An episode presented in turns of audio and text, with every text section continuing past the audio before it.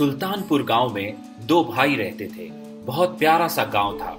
सुंदर बगीचे, खेत, नदियाँ, कुएँ, मंदिर और स्कूल। दोनों भाइयों का नाम राम और श्याम था। दोनों भाई गाँव में अलग अलग रहते थे। राम और श्याम का घर मंदिर के पास नदी किनारे था, जहाँ पर काफ़ी पेड़ पौधे थे। राम और श्याम का खेत भी नदी के उस पार था, जहाँ पर वो एक पुल को पार करके जाते थे।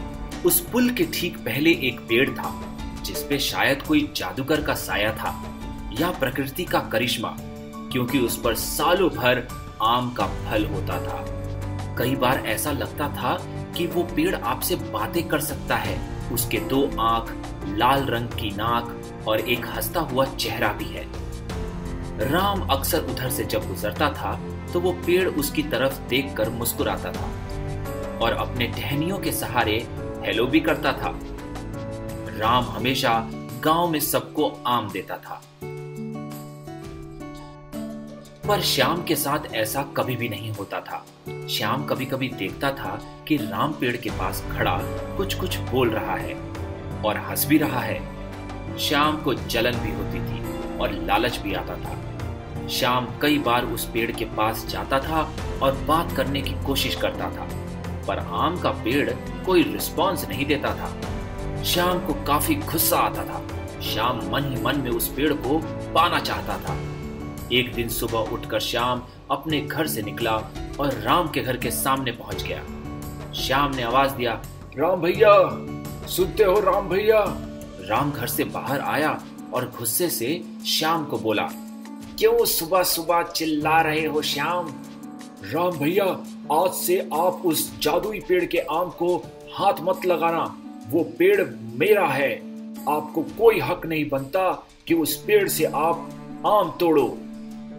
राम थोड़ा आश्चर्यचकित हुआ और बोला, अरे, जब से मैंने होश संभाला है, तब से मैं उस पेड़ की सेवा कर रहा हूँ। तुम याद करो, बचपन में मैं हमेशा आम के पेड़ के नीचे खेलता था और तुम्हें भी आम देता था।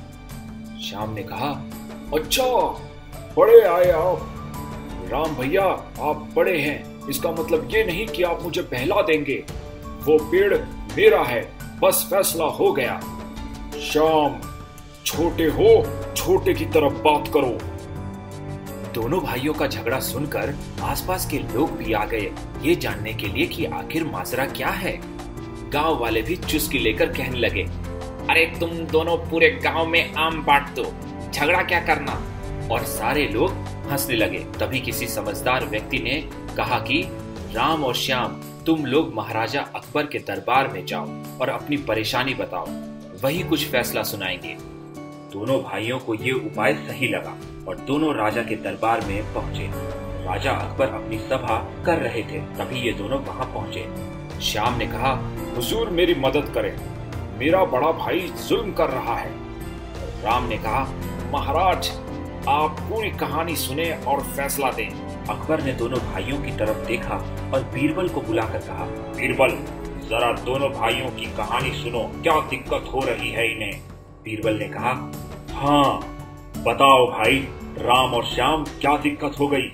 एक एक करके दोनों भाइयों ने सुबह से हो रही सारी बातें बता दी।